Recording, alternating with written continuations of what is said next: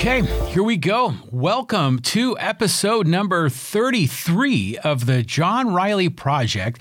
It's Thursday, it's February 7th, 2019. There are seven shopping days left until Valentine's Day. So, uh, men, ladies, whatever gender you are, if you've got a significant other, there's still time. There's lots of time to shop. This is where I need a one of those. Um, uh, Shari's Berries or one of those uh, those um, podcast advertisers to be here on the John Riley Project. But hey, I hope you guys have a great week. We're in February, still the rainy season. We kind of got through some of it. I think there's more rain coming next weekend, so hang in there. Um, you know, we had a great episode a couple of days ago. I posted it online. It was an interview with Caleb Allen. And Caleb is the Westview High School varsity baseball hitting coach, has a long history here in the area in uh, coaching baseball at the youth level, the, the club level, at the high school level. We had some great conversation uh, talking about how coaching baseball is a lot like uh, a metaphor for coaching life and you know how to be aggressive and never give in and and talking about um, um, you know the, his brushes with some of the the guys that are now playing in the major leagues and we learned about Caleb's recruiting story so it was a really great interview so I encourage you to check it out uh, Caleb Allen great guy here uh, Poway High alum and now he's across the 15 over at Westview High School coaching their baseball team so I'm wishing Caleb and the Westview Wolverines. Great success, great luck here. Uh, baseball is going to start up here in about a week and a half for high school ball, so it should be great. Um, hey, if you're uh, just joining us here for the first time, thanks for coming on, coming on board. If you are a long-time listener, a long-time viewer, thank you very much for being there. We really appreciate it. We're trying to grow this podcast, so share the love, tell your friends, you know, so we can kind of help build this up together. It's a podcast about this local area, San Diego, North County Inland. We talk about topics in the Poway, Rancho Bernardo, Rancho Penasquitos, 4S, Carmel Mountain Ranch. Um, we talk about some regional topics, some national topics. Today, we're going to get into um, the Poway Granny Flats, the housing crisis. We're going to talk about that. We're also going to you know touch on a few things with um, the Green New Deal that has been rolled out today by Alexandria Ocasio Cortez. I got some comments on that. Um, but you know this this podcast, as I've talked about before, it's really a podcast about life, liberty, and the pursuit of happiness. And that's really the framework that I, I like to to look through that lens, you know, when we're talking about these issues. And I talk about life, I'm talking about self ownership of life. I'm talking about living your life and flourishing in your life and making the most of your life. And we talked to a guy, you know, a couple days ago, Caleb Allen. He's living the dream. He's a baseball guy. He's got a great coaching opportunity in front of him. And, uh, you know, we like to talk to people that really are flourishing. And we've got some great interviews coming for you. Got another one next week. Pete Neald's going to join us. We're going to talk about his enthusiasm for Corvettes and um, his buying process that he went into buying a custom Corvette from Chevrolet. We're going to talk about his cross country road trip. So, living your life, man. That's what it's about. Life, liberty, and the pursuit of happiness. And we talk about liberty, we talk about political issues but I again like to look at it through the the point of view of freedom, of liberty, of individual rights, and and we're going to get into that as we talk about you know the, these local issues here in Poway, the national issues. So let, let's get into it. The, the big topic here locally it's generated a lot of buzz on facebook. It's been in the it's been um, you know in the local paper. It's been on the news um, on the television news here in san diego. And it's all about what mayor steve Vaus is bringing to the table here in poway to introduce this new plan. And he calls it homes. I think it stands for homes on my extra space. So Love how, love how politicians come up with these acronyms, uh, but it's a clever one. I'll give him credit for that. And what he's trying to do is to come up with a creative, innovative way to help put a dent in the housing crisis. And you know, we talk we've talked about the housing crisis at length on a number of previous podcasts. I mean, it's a legit issue. Um, housing is limited. Housing is expensive. Um, there are people that are struggling to find affordable housing. There are people that are struggling to find housing that is affordable. You know, we talk about those two different things.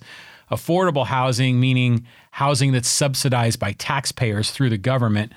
Uh, housing that is affordable, meaning just traditional housing that doesn't get those subsidies, but isn't necessarily like a million dollar home, right? So those are, we're looking for homes that are more affordable. So, how do we get more of that going in the economy? How do we create more roofs over people's heads. We can also, if we do this right, we can put a dent in the homelessness crisis, which is a big issue, not just in California, but in San Diego and even here in Poway. There's there's a homeless issue that's going on that needs to be addressed. So uh, Mayor Faulconer talked a lot about the housing crisis and homelessness in his State of the City address for the city of San Diego. I thought he did a great job there. You know, he was trying to, he was talking about ending NIMBYism, uh, making it easier for uh, new construction to occur, allowing heights to go taller so we can have more dense um, uh, more dense housing so we can fit more people into the same geographic footprint.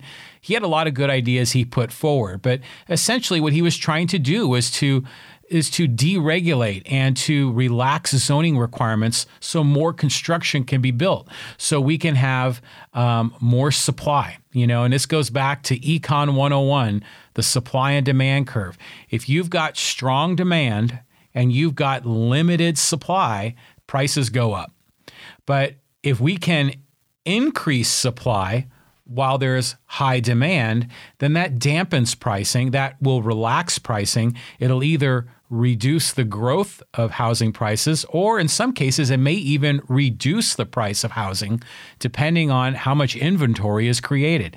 So, um, I thought Mayor Faulconer had a great plan. So now here comes Steve Vaus, and you know Steve, he's our he's our cowboy mayor. You like to see him out there in the cowboy hat, and he's getting much more involved in SANDAG, you know, the San Diego Association of Government. In fact, he's the new chair, or is it the president? But he's a new leader of SANDAG. And Steve is, um, you know, he's thinking outside the box. And so he came up with this plan in Poway called Homes, Homes on My Extra Space. And what this is, is to embrace the granny flat um, projects. Now, what, what do you mean by granny flats? So these are these are like those small homes that you sometimes will see in in someone's backyard. You know, maybe it's you know, like a kitchen, a dinette, and maybe a single bedroom and a bathroom. It might only be 900 square feet. It's it's almost like a studio apartment or a one bedroom apartment, but it's a standalone little house that goes on a slab of concrete, and you'll see them sometimes in people's backyards and you know some people use them as sort of pool houses um, but other people have them as a, like a place for grandma. That's why they're called granny flats right? So granny has a place to live. In some cases people have been able to build these in their backyard. So you know it's a it's a nice innovative way. You know some people have them they just call them guest houses you know and and and you know it's just a nice creative way to create another room, another extension of the home. In this particular case, it's it's not attached to the house, it's separate from the house. And so, you know, historically, there have been a lot of regulations on granny flats, you know, where you had to get a lot of permissions and permitting, and it costs a lot of additional money, especially for all the utility hookups and the construction permitting and the construction fees and all these regulations that the government put on it. In some cases, the government just wouldn't allow them. They wouldn't allow granny flats to be put in in some cases. So we've been seeing you know, sort of an, a, a, deregulation of granny flats, which I think is great. I mean, I, it's not going to be a magic wand to solve the housing crisis. I mean, we've got uh, the housing crisis. They talk about San Diego County. We need thirty thousand new new housing units. You know, so granny flats alone are not going to solve the problem, but they have a, an opportunity to put a nice dent in it. So while Kevin Faulconer in the city of San Diego is proposing just to deregulate and let the marketplace build more, Steve Vaus said, well, Poway, you know, we, we'd like to go one step further, you know, and this is part of uh, Mayor Vaus's innovation. And what he wants to do is really kind of get the government jumping into bed in business with those property owners. So the proposal from Mayor Vaus is to take um, is to actually have the city of Poway using taxpayer dollars to buy the granny flat, the, the physical house. The, and, and then that unit will be placed on someone's property. in their backyard or wherever. And then that would be made available for affordable housing. So this would be for low income. These people have to be pre qualified as low income. And then the rental income that comes from that would be split three ways. A portion of it would go to the property owner. A portion of it would go back to the city to recoup um, the the um, investment in the house, and then a portion of it would go to a third party property management company that would be responsible for you know, taking all the applications and managing the process and deciding on who's going to move into the into the granny flat and you know handling vacancies and the things that property managers do.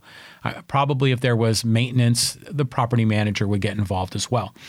So you know, you look at it on the surface, and for some people, they might say, hey, Granny Flat's terrific. Hey, the city making it easier, terrific. And I looked at the proposal. I said, whoa, wait a minute, timeout. So Mayor Vaus love the granny flat idea, but let's. We, you went one step too far. You know, we talk about Poway going one step further. Well, I, in my opinion, Mayor Vaus, we've crossed the line. We've crossed the line into taxpayers essentially now subsidizing the the um, the increase in the property value of property owners. So, you know, imagine if you have a house that's worth you know, I'll just pick a number out of the air, $500,000. You put a granny flat on that property, a granny flat that produces rental income, that house is no longer worth $500,000. That house is worth 600,000, maybe 700,000.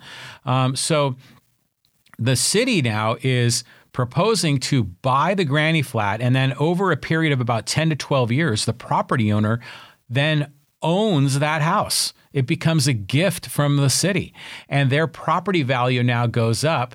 And so what we're seeing is is that the city now will have the ability to pick and choose and begin to reward certain property owners.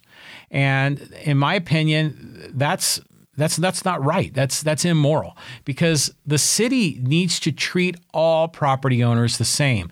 We all need to be equal under the law. And so if the city has the opportunity to choose this property owner but not that property owner to give them that boost in revenue, that increase in property value, um, to me that's not right. And so the mayor wants to roll out a plan and have maybe five to 10 of these as a test just to kind of see how it goes. Um, but it still rubs me the wrong way. I think what we need to do is the government doesn't need to be doing more central planning, more manipulation, more pushing of buttons in the economy, in the housing market. What we need to do is have the government step back the gov because when the government gets involved, what they end up doing is distorting the, the, the economy and distorting the process. Because in this particular case, what's going to happen is that certain property owners will be rewarded at the expense of all the other property owners that pay property taxes that are going to subsidize the guy that gets the granny flat. Meanwhile, a lot of these other property owners that are paying the tax to subsidize the guy with the granny flat, they may not be approved to get a granny flat. So they end up having to be coercively manipulated to pay taxes so that some other person gets rewarded. So this is the whole notion of what government does with excessive regulations. They have the opportunity to pick winners and losers. Um, it's not right. It's not fair. And so obviously, property owners that have larger pieces of property are going to be most likely more rewarded than homeowners that have less property because a homeowner that has a very small backyard, while they could put a granny flat back there, it would probably take up their whole backyard.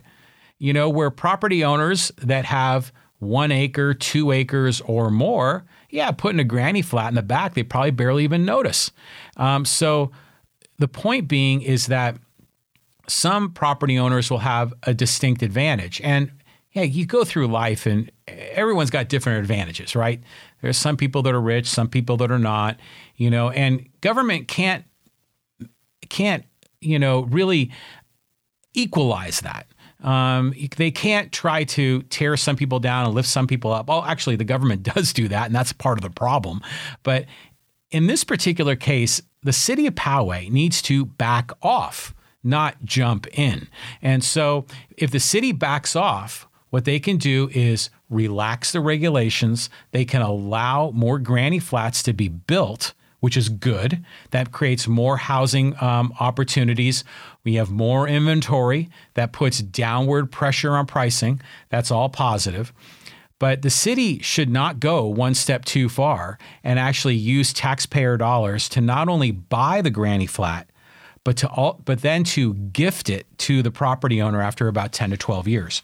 So um, it, I, I kind of question really how serious of a, of a, proposal this really is because, okay, granted the the um, the pilot program might get five to 10, but when this thing really rolls out, I mean, how many are we going to be doing? You know, 50, 100, something like that. I mean, it's it's I mean, sure, it's going to put a dent in it. Yeah, I get you. But that's like 50 or 100 property owners that are getting a gift funded by all the other property owners. So, I mean, it's just it's just morally wrong uh, to do this sort of thing. So, um, it, I, I think what again I think what we need to do is just relax the regulations. I saw an additional you know piece. It was posted by um, uh, a person on uh, Poway South and North votes, and um, or South and North Poway votes, excuse me. And there's also a new introdu- uh, proposal to allow for garage conversions to happen more easily. That's another great idea. You know, loosen the regulations so you can convert part of your garage into another bedroom, um, which could be a separate rental property or not. So, I mean, heck, when I was growing up, my cousins, they lived in San Jose. They had a two uh, car garage. They transformed that into a bedroom, and it was great. Um, that's where the teenage boys lived um, at my, for my cousin's house. But I was just. Um, um, I was in uh, Albuquerque visiting my son, and I stayed at an Airbnb. And there, uh, they had converted their garage into a studio, and it was beautiful. It was gorgeous. So, um, I think by creating more housing units, that's a positive thing. Now, will some of these be used for Airbnb? Yeah, sure, that might happen. But a lot of these are going to be used really for more permanent um, rentals because more permanent rentals are really more attractive to property owners because it's a more consistent revenue stream. And you don't have to constantly be bringing new people in and you don't have to furnish it. You don't have to maintain it to the same level. So I think allowing more granny flats, garage conversions, good ideas, but we need to we need to not go one step too far and really have government jump into bed with these property owners. In fact, I think that's wrong.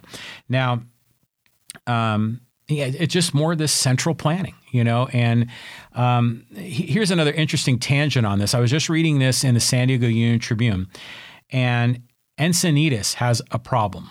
Um, Encinitas enacted what they called it was Prop A a number of years ago. I think it was in 2012 that said that anytime there is a rezoning, it has to go to a city vote. And you know, like for example, if you wanted to uh, take a commercial property um, that maybe was a, a, shopping mall and then convert that into housing and make it residential, that zoning re-regulation had to go to a city vote. And um, as a result, uh, it makes it all the more difficult to do rezoning, and as a, and and therefore makes it even more difficult to build more housing. Because right now there's a big push from Sacramento. I'll give credit to the Democrats in Sacramento; they want more housing. That's the right goal. The implementation we can debate upon it, but the they're coming down on the city of Encinitas to unwind that Prop A, which requires a Democratic majority to approve a zoning regulation. Um, so I think this is a problem as well because these zoning re-regulations end up um, or restricting zoning re-regulations end up harming property rights of that property owner. Because if a property owner owns a piece of land, and let's just say it was a shopping center, and you know, it, it, for whatever reason, maybe they don't have tenants to fill it. They're having trouble making that a viable business model. If they wanted to flip that and transform it into, let's say, condos, um, not only could they monetize that property and and generate more profit for themselves, which as a property owner they should have that right, but doing so also helps alleviate the housing crisis that we have here. Um, so I'm interested to see what happens in Encinitas, and I'm also interested in looking at it from the perspective of Poway, because in Poway we have Prop FF, which is very similar, where um, again, if and this is what's happening with the Stone Ridge Country Club, in order to um, allow residential construction at Stone Ridge, which is currently zoned as open space recreational, in order to transform that zoning into residential, it has to go to a city vote. Um, so parts of Poway are restricted by Prop FF for rezoning, like Stone Ridge. Other parts of Poway, not as much, like the Poway Road specific plan. So I'm curious to see what happens in Encinitas and if the state is able to um, get Encinitas to change their regulatory um, decision, I'm wondering if that's going to have now an impact on Poway because it could. Um, I'm not sure. So I'm curious. Um, but if we really want to solve the housing crisis in Poway, well, we need to be building not you know a few granny flats here and a few garage conversions there. There needs to be a significant uh, build out of new housing units, and that's what they're talking about with the Poway Road specific plan. I mean, we're talking about between one and two thousand housing units, you know, apartments and condos. When they do that, um, that's going to help because that new inventory is going to put or it's going to dampen or maybe lessen the pricing out of other rental properties. Because when these new properties are built, they're not going to be cheap. Let's we know that um, because they're going to be brand new. They're going to have all the amenities. They're going to be in Poway.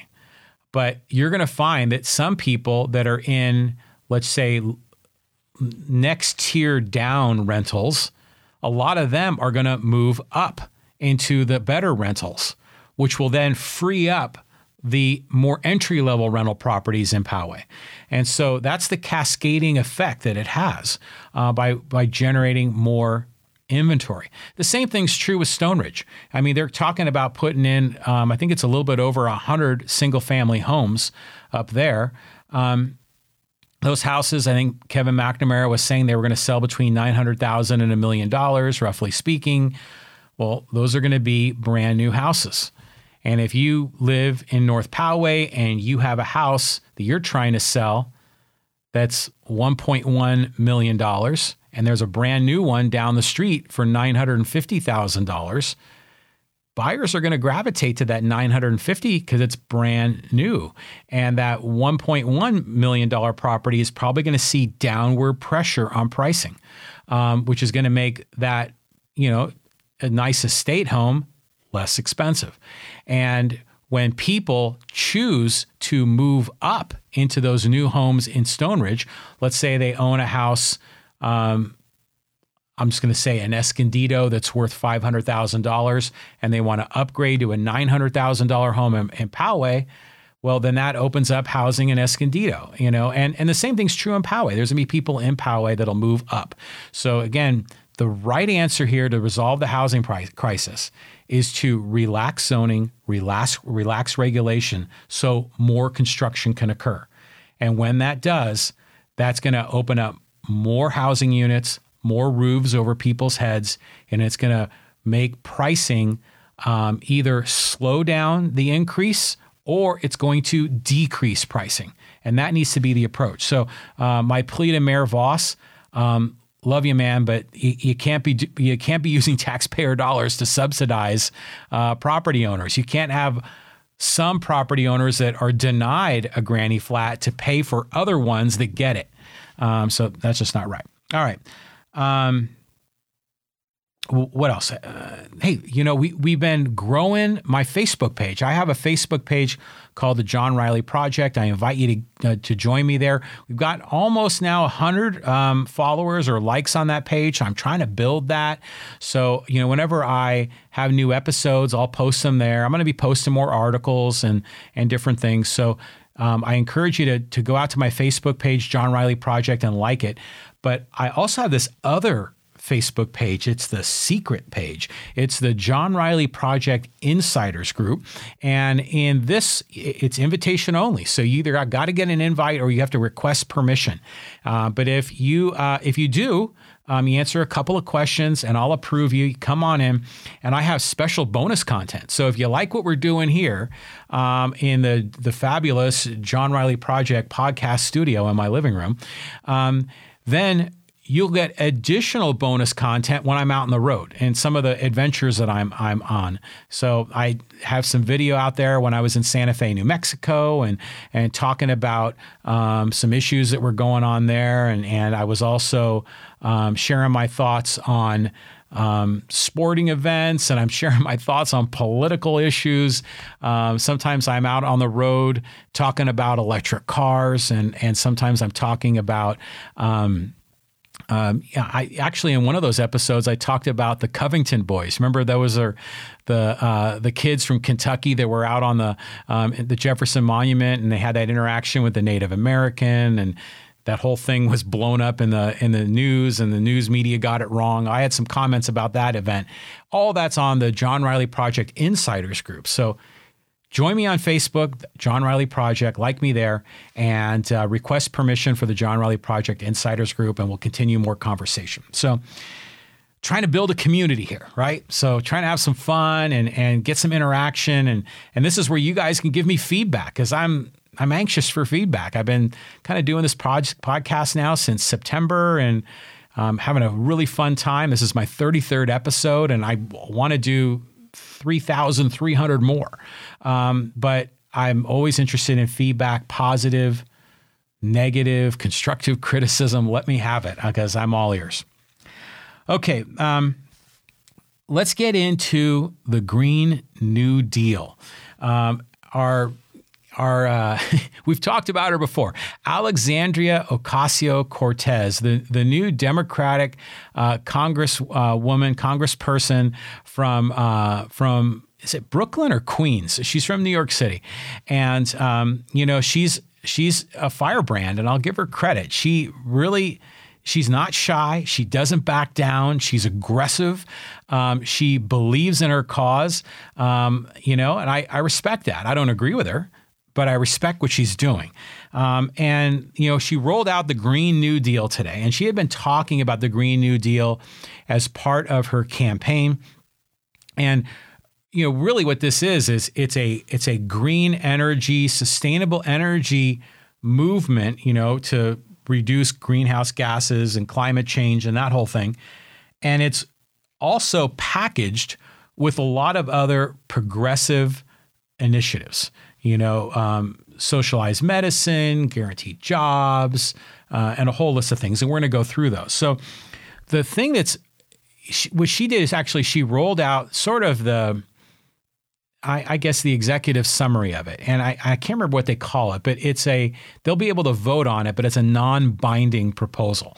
But they're basically trying to get, I guess, an official vote behind this that's going to um, show the commitment of the new Congress. Now, of course, it's not going to pass, and we know that it'll it might pass in the House, maybe. I mean, there's there's still a lot of Democrats that aren't on board, but the the progressives will definitely approve it. But it'll never pass the Senate. I mean, there's no way President Trump's going to sign it.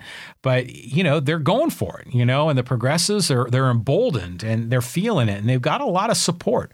The polls are with them on a lot of these issues. So you know, I, again, I think their strategy is great. Um, I don't agree with their proposals, but I think they're not backing down, which is good.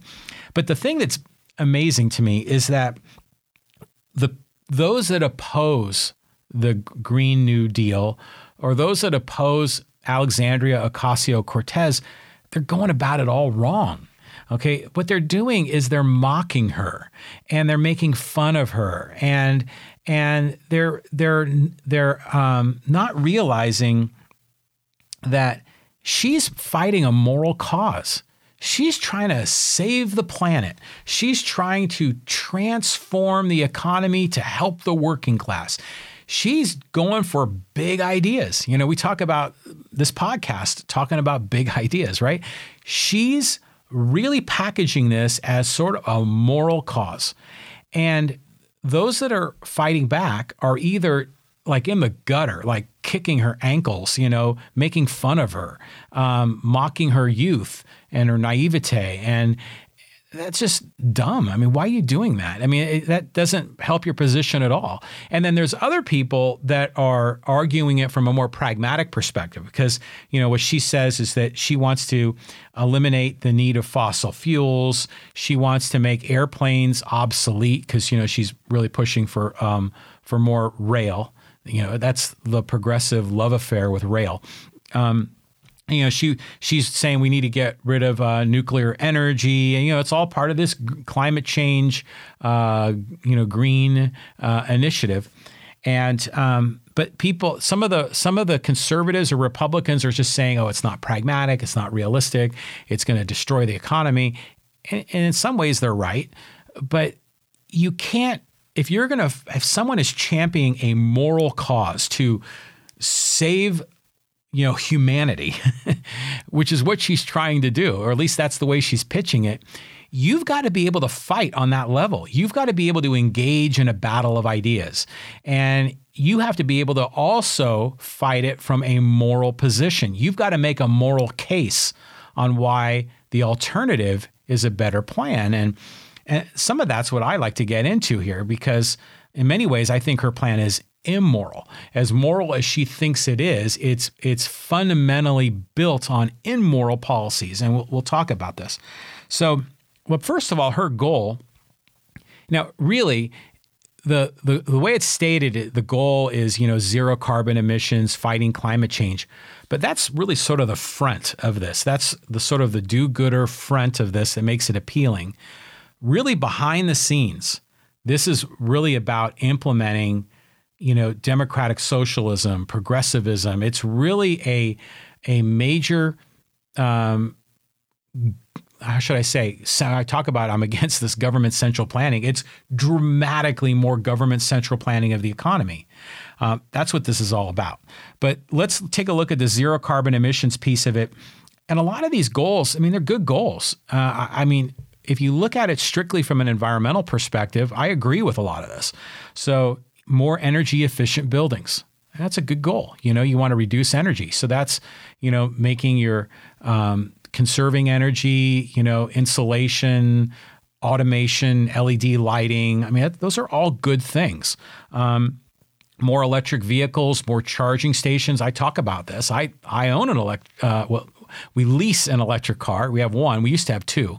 Um, we have one now, and I'm about to get the second one. Um, and so, um, you know, more electric vehicles, more charging stations. Her plan wants to eliminate pollution, another worthy goal, absolutely. And um, she wants to expand transportation. You know, she has again the the love affair with light rail, or in this case, high speed rail.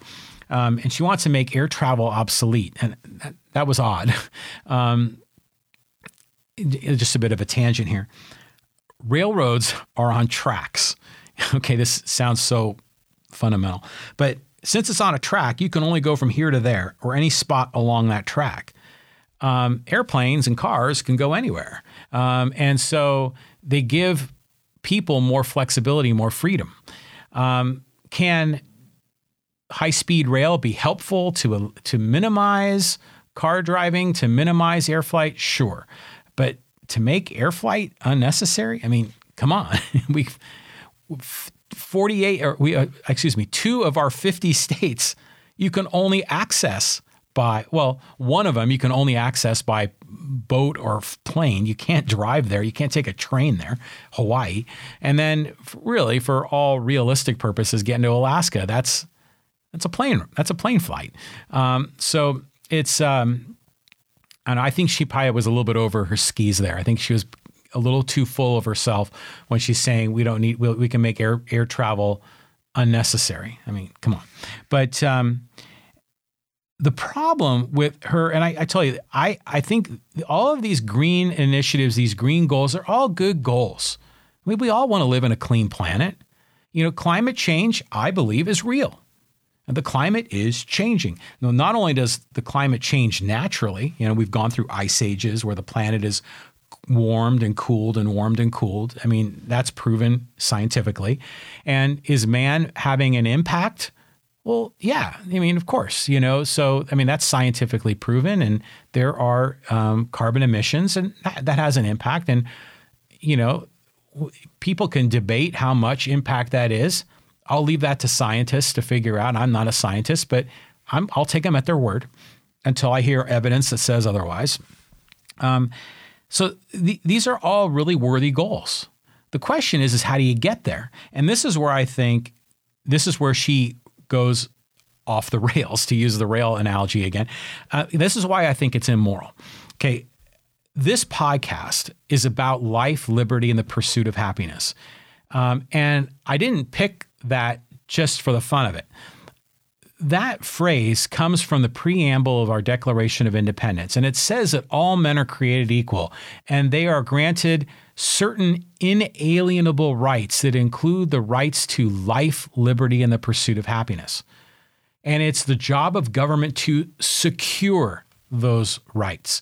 So what that means is is that our right to life means that we have a right to own our own life. We have self ownership. We can make decisions about our own life. We're not being dictated by a, a king or an authoritarian.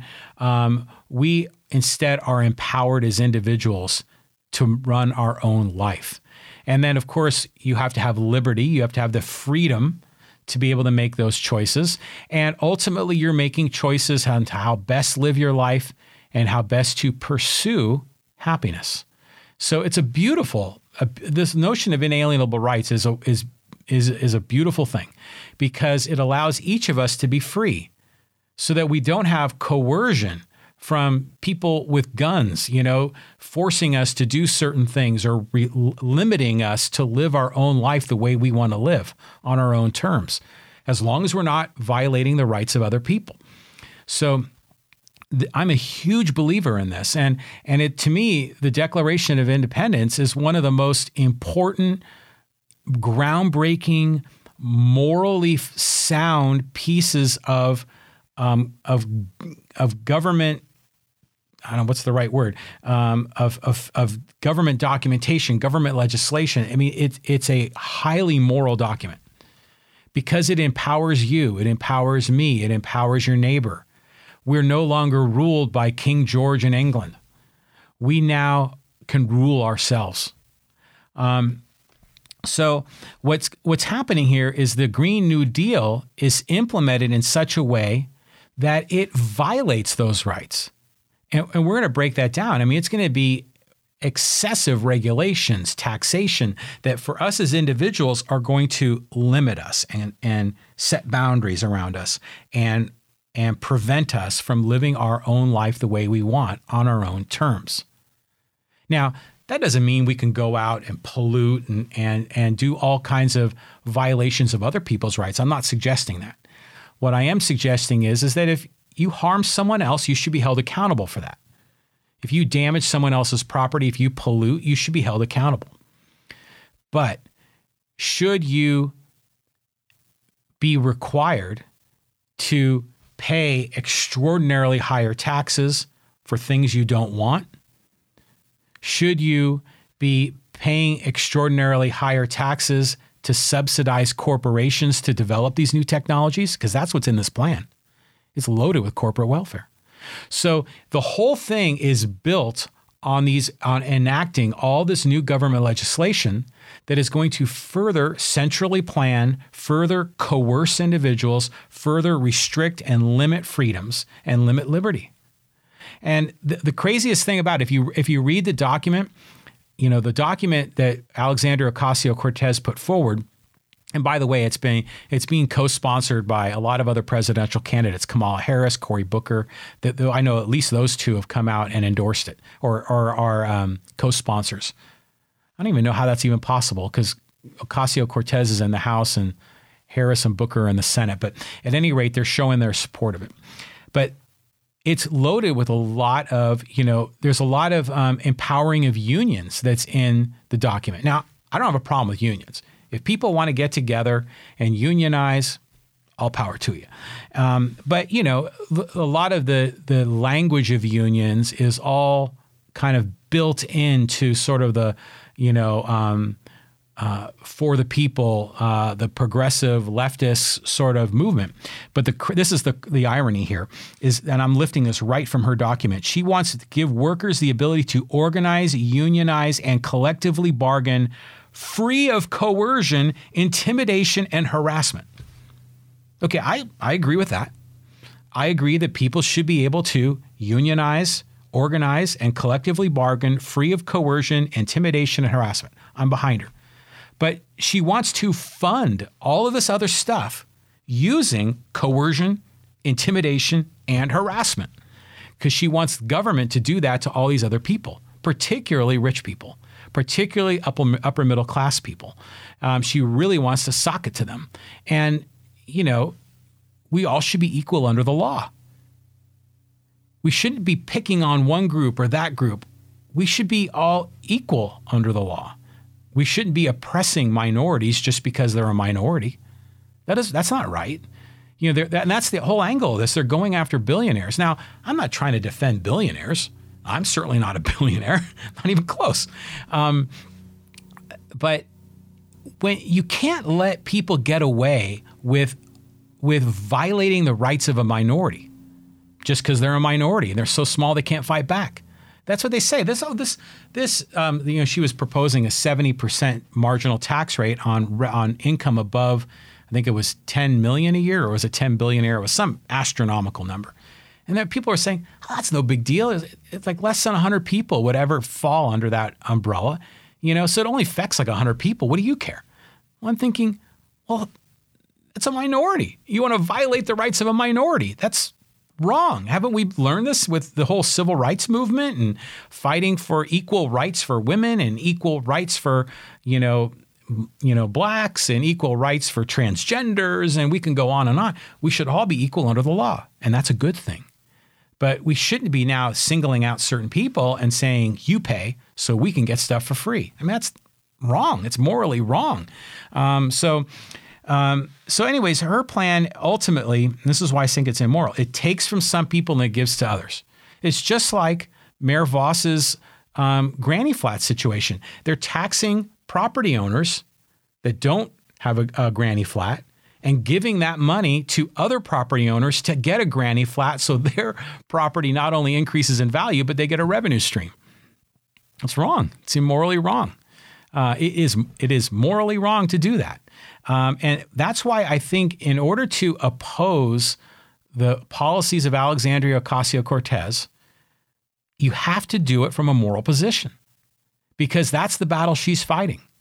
And if you just say, oh, she's dumb, she's stupid, um, you know, she's young, she's naive, I mean, you're going to lose. And, and that's what's happening right now. The Republicans are getting killed. Okay. All of these proposals um, have huge favorability. I mean, they say taxing the rich is like 70% in the, in the polls. Yeah, everyone wants to do that. They want to tax the other guy. Not me. Don't tax me. Tax him. You know, again, uh, it's just, it's not, it's not um, equality under the law. It's all about what can I get at the expense of someone else, and, and that's just that is immoral, in my opinion. So, um, and uh, the other crazy part of her plan is that she wants to provide guaranteed jobs. So anybody that wants a job can get it. The government will employ you.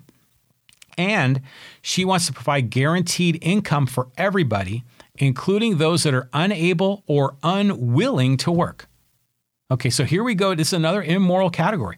There are people, according to her plan, that if they don't want to work, they don't have to work. Now, on that level, I'm okay with that. If you don't want to work, don't work your life. You decide. But she wants to then reward those non workers. Now, if you don't want to work, she wants to take money from these people and give it to the people that choose not to work. The people that want to sit on the couch and watch Ellen, you know, in the afternoon or watch Wheel of Fortune or whatever it is that they watch during the day. She wants to be able to give them money so they can sit on a couch while other people are working, that are laboring, that are putting their money at risk, that are putting their time in. and then money is taken from them and given to people that are unwilling to work. Just wrong. Um, you know, we're we're told at a as a young child when we were from the ages of like one or two years old, it you know don't hit don't hit people and don't take their stuff. Um, but the whole basis of a lot of these progressive policies is all about taking people's stuff.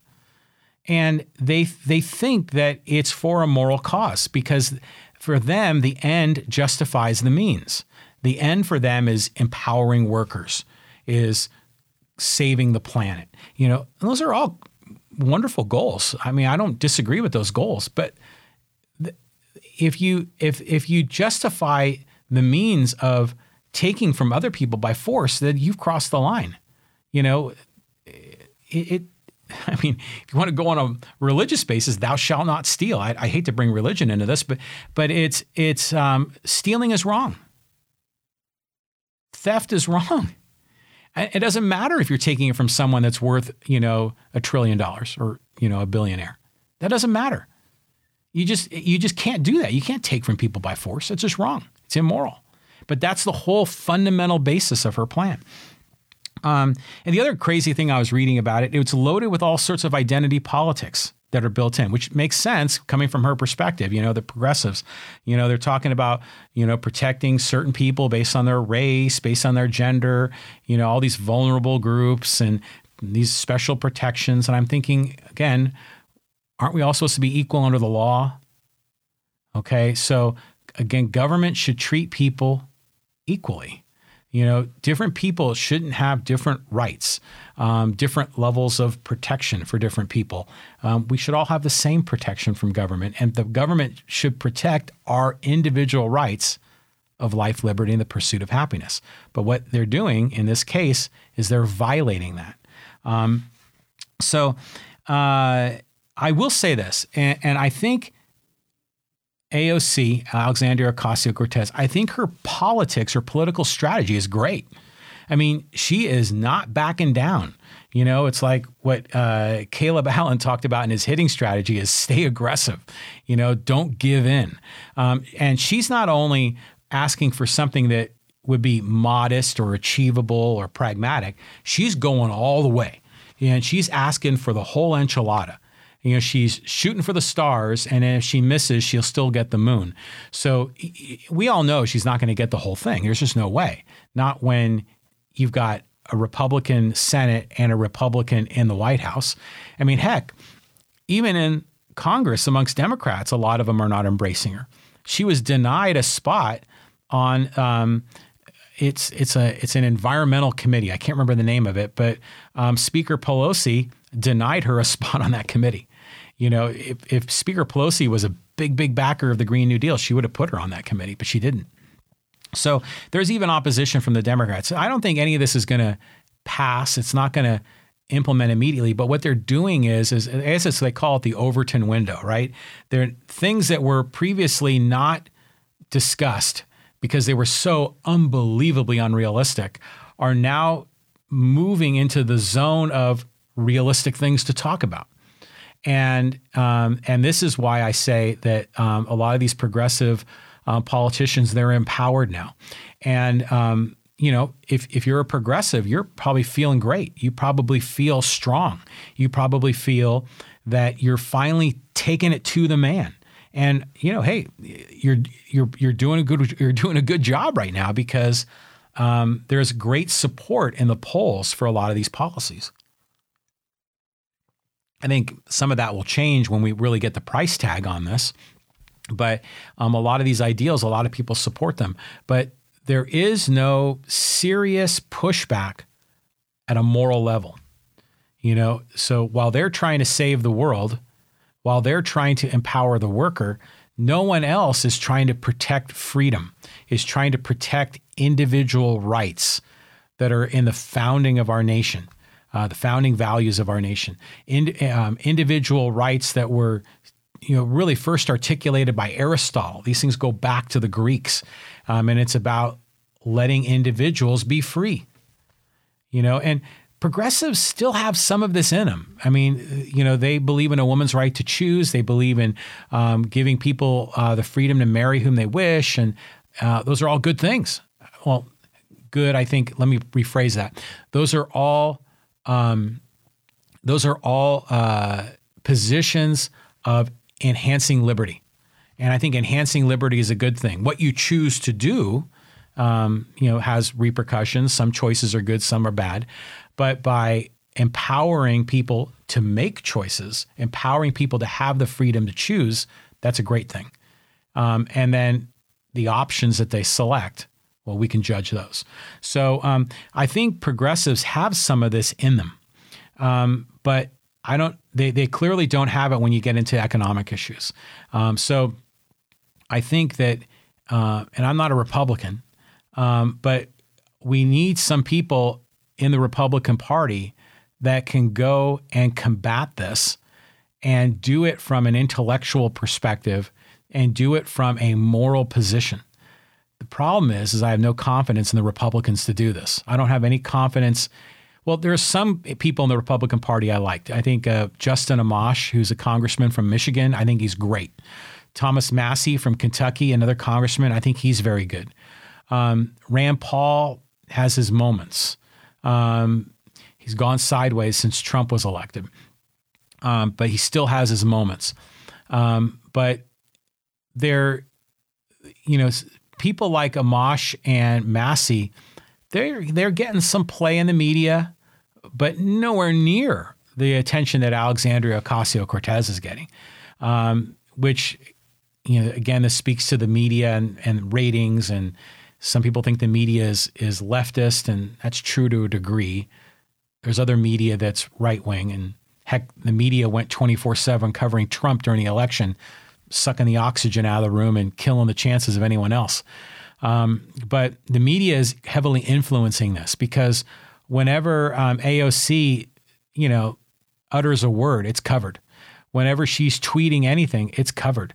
So in many ways, she is doing what President Trump did in the election cycle and what President Trump is still doing now. She's been able to um, manipulate the media in such a way that they cover her every move.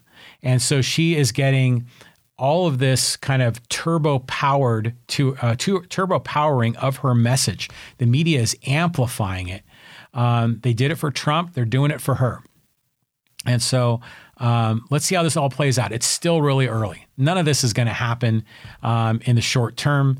Um, this is going to be a battle that will be fought, but um, there's really no serious opposition, um, certainly not from a moral perspective, and, and they need it. Okay. I am just rambling. I want to get into my good, the bad, and the ugly. How am I doing on time? I am, I can't really read my clock there, but I don't, I think I'm at like 50 something minutes. So, my goodness. Okay, I'm going to blow through a few things here the good, the bad, and the ugly. This is some good stuff. Uh, leaving tomorrow with my wife, Kim. We're driving up to San Luis Obispo to see my daughter, Shannon. And it's the um, Cal Poly Triathlon team. They have their parents' dinner every year. Um, there's a 5K on Saturday. So we're heading up there for that event. That should be fun. Always a great chance to see my daughter and some of her friends. And, you know, she's going to be finished with school here in like you know six weeks or so, um, and um, and then um, she'll going be graduating in June, but she's not taking any classes in the spring quarter. So, wow! So her time there is almost done. Uh, but so we're going to go up there um, this weekend, leaving tomorrow. Um, hey, I'm not going to be able to go, but how about this big game? Poway at Rancho Bernardo, boys basketball. This is for the Palomar League Championship that I mean, the Rancho Bernardo uh, High School gym is going to be rocking. Um, there's going to be you know the blue on one side, the green on the other. It's a very friendly rivalry, but it's a lot of fun. I've been to a lot of those games in the past. I won't be there this Friday. Rooting for the Titans, of course, um, but uh, that game's gonna be a lot of fun. So looking forward to seeing how that plays out. Um, also in the good column, um, I was really happy. There was a you know we talk about the housing crisis, and there are some people you know, due to unfortunate circumstances, a lot of different reasons, some people are living out of their cars. Now, that's not an ideal situation, obviously, but I've always was disappointed that in many cases the government made it illegal to live in your car. And you're like, wait a minute. If I want to park my car and take a nap in the back seat and sleep there. That's, that's my business. Um, and, and, you know, especially if I'm legally parked in a legal location. Uh, but in many cases, the government has made living in your car illegal. Well, now the city of San Diego has lifted that ban. So, Mayor Faulconer, good job. Um, San Diego City Council, good job. Um, again, living your cars. I don't wish that on anybody, but it certainly shouldn't be illegal. Because um, if someone is in that difficult of a spot, they should be allowed to do that. Because for them, it may be their only hope. Um, uh, San Diego State uh, football just hired Brady Hoke. He's back. Uh, remember, he uh, was the head coach for the football team, left to go to Michigan. That was his dream job.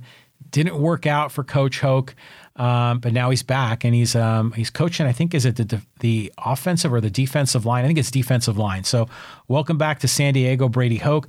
And then Andy Green of the Padres is interviewed, and they were talking to him about you know all these proposed rule changes in baseball, and um, one of the hot topics right now is is the National League going to implement the designated hitter, and that's going to happen at some point. Is it going to happen for the 2019 season? Probably not. You know, they talk about all these um, there, all these other initiatives to speed up the game. You know, pitch clocks and the like. But Green had a great idea, and he said, if we go into extra innings, and extra innings, you know, can drag for a long time. You know, he says the first three innings should be just played like normal extra innings. Um, but once you get beyond the 12th inning, it should be a home run derby. You know, kind of like soccer has a shootout, hockey has a shootout. So ba- baseball could have a home run derby at the end of 12 innings. And I thought that was an awesome idea. Now, um, Andy Green is looking at it from a manager's perspective because he wants to preserve his bullpen arms. Because obviously, if a game goes 18 innings, the bullpen's going to be worn out. And the next day, they're going to be struggling to find pitchers. I mean, there's at risk of injuring pitchers too. So he's trying to protect his guys. But um, you know, there there are other issues. They've talked about the international tiebreaker that they do in softball. In the extra innings, they'll just put a runner at second base to start the inning. You know, that's an interesting one. I know they've been experimenting with that in the minor leagues in baseball, but I thought the home run derby after 12 innings is an awesome idea because then you can end it in a bang and and it'd be a lot of fun and it'd be an literally an explosive ending to a game. So um, I hope that gets a little more play. Uh, good, the bad, and the ugly. Okay, we're in the bad column, and yes, it's kind of sad. Um, Frank Robinson just passed away today. Uh, Frank, uh, a Hall of Fame baseball player, um, the first guy to win the, the Most Valuable Player award in both the National and the American League. Um, when he, he retired in baseball, I think in 74. I think in 75 he was a, um, or maybe it was in 74, he was a player manager hybrid, which was innovative. Um, but he was largely done with his playing career by the time I started following baseball. But then in 1981, he was made the manager of the San Francisco Giants, and I was still living in the Bay Area, my childhood team. So Frank Robinson, I kind of knew him as this sort of um, his fatherly figure because he was in a managerial position, but I knew he had a great playing career. There's been a lot of uh, memories of Frank Robinson that have been shared on social media. So, um, very sad for his passing, but rest in peace, uh, Frank Robinson. Also in the bad column, the Aztec basketball team, the men's basketball team. The, the women had a great. They they they beat New Mexico. New Mexico, the number one team in the Mountain West. So the Aztec women had a great game, but the men blew a big lead. And again, remember I told you I have mixed feelings on this. My son goes to the University of New Mexico, but I've been a, a, a long time Aztec men's basketball fan since Steve Fisher was hired in 1999. So I'm trying to emotionally disconnect from the Aztecs because they were my um, adopted Division One team here in San Diego, and I'm trying to shift my allegiances now to New Mexico. So I was in this game watching, and I had all these mixed feelings. Um, and uh, anyways, the Aztecs had like a 10 point lead in the first half, and they ended up getting blown out in the second half. So that was a that was a rough game to watch. Um, but you know, I need to I need to start disconnecting myself from the Aztecs anyways because my own alma mater UCSD is going D1 in 2020. So all my allegiances will shift to to the Tritons. So I'm looking forward to that. Um, also in the bag column, you know, Padres Twitter. I don't know if you follow um, on Twitter, there's a lot of Padre fans, and everyone just going crazy about Bryce Harper, about Manny Machado. What's going to happen? Is it going to happen? And people are already setting themselves up for disappointment. You know, JT Realmuto was just uh, traded to the Phillies. He was in play with the Padres, but a lot of guys are just sinking. There's no way they're going to sign Harper or Machado. You got our hopes up and you're going to crush us like you always do. So there's just so much anxiety and it. And I, am just looking forward to Harper um, or Machado signing, and we could just kind of move on or move on to a plan B. I think everyone assumes plan B is going to happen. There, were, there were rumors that Harper might sign with the Giants, and everyone's like, "Oh my God, not in our division." So this the San Diego sports curse is still heavy. Um, in the ugly column, Brian Maienschein. He's my assembly person here in uh, Poway, and he just flip flopped. He went from the Republican Party to the Democratic Party. Now, it doesn't matter what party you flip flop to or from, that's always ugly. Uh, that, that always creates a lot of problems. And he's already feeling the pain. The Republicans, you know, just helped him get elected in November of 2018, just like a few months ago and now suddenly he's you know he's Benedict Arnold and flipped to the enemy. Uh, so the Republicans are just really upset. And I just saw another editorial written by um, uh, Mary Baker. She's an active active Republican here in Poway, and then another um, uh, lady that joined her. Um, they're from the uh, Republican Women's Group. They were uh, coming after uh, Maienschein. Of course, Tony Krvaric, the GOP chairman in San Diego, is coming after Maienschein. There's a lot of people that are upset there's a lot of people standing by Maienschein that know him as a man of character um, and don't believe he's doing this for, you know, political reasons. Who knows? But flipping parties is, is never good. I mean, even we've even talked about uh, William Weld. Remember the former mayor or former governor of Ma- uh, Massachusetts? He was a Republican. He flipped to the Libertarian Party, and the minute he did that, a lot of the Libertarians didn't trust him.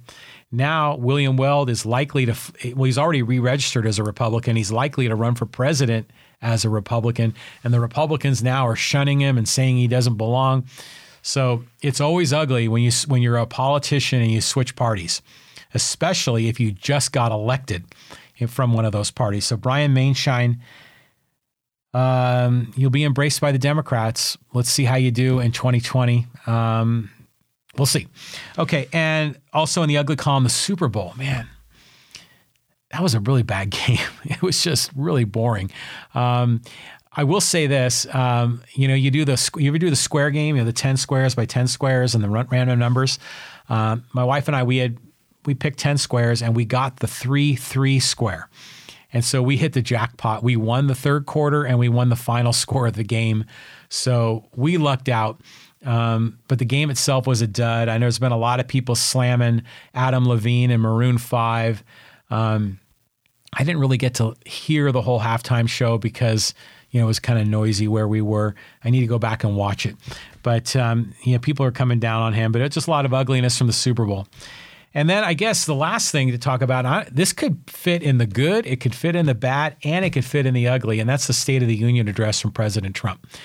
I really need to do a separate podcast on that because there are things that he said that I loved, but I have absolutely no faith at all that he will actually do it. there were other things that he said that were bad, and there were other things that were positively ugly that he talked about in the, in the State of the Union address. It, it might be fun to break that down and kind of go through some of those issues. That, I'll save that for another podcast. Um, all right, so I've been going long enough. Um, if if you've gotten this far, okay, we're how far into this are we? We've got to be right around an hour. So if you've gotten this far in the podcast, thank you. Thanks for sticking with me and listening and putting up with me um, and some of my thoughts. I appreciate it. If you want to help, there's a lot of things you can do. Uh, the, the easiest thing in the world you can do is just listen or watch to every one of these episodes. If you're on YouTube, subscribe. If you are on um, watching on i or listening on iTunes, go do a rating and, and, you can give me a five star and, and leave a little uh, review. That's helpful. That helps build the audience. Um, those are things that you can do. Listen or watch, go and review, subscribe. Follow me on social media. That's helpful. uh, create conversation in social media. That is helpful. Um, if you um, if you can share this episode with somebody, maybe you you listen to this and you, and you know somebody and say, "Oh, I know this other guy would love it." So tell them about it. Tell them, "Hey, there's this guy. It's called the John Riley Project." It's on YouTube, it's on iTunes, it's on Spotify, it's on Stitcher. Recommend us. Um, share it with a friend. Um, if you see a social media post, share it or forward it to somebody. That could be really helpful. That's a great way you can support. Um, you can get on our website and sign up for our email list. Or if you want to financially back what we're doing, you can go on my website, johnrileyproject.com. You can make a donation. If you're a business, you want to be a sponsor, you can do that too. So, lots of ways you can get involved, lots of ways you can help. Um, what I'm trying to do is to build the podcast so I can create more content. Um, I want to do more man on the street stuff. I want to go out. Um, but in order to do that, I need to have resources to make that happen. And I'm happily funding this myself, but you know, I can only go so far on my own. Uh, so any help you can provide would be great.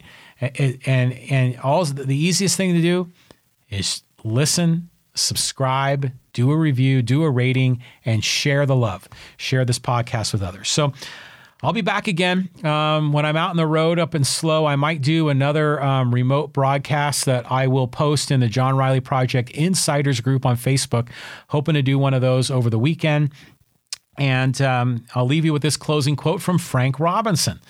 Uh, rest in peace, Frank, Hall of Fame baseball player, two time MVP in the, both the American and National League. And this is a great quote.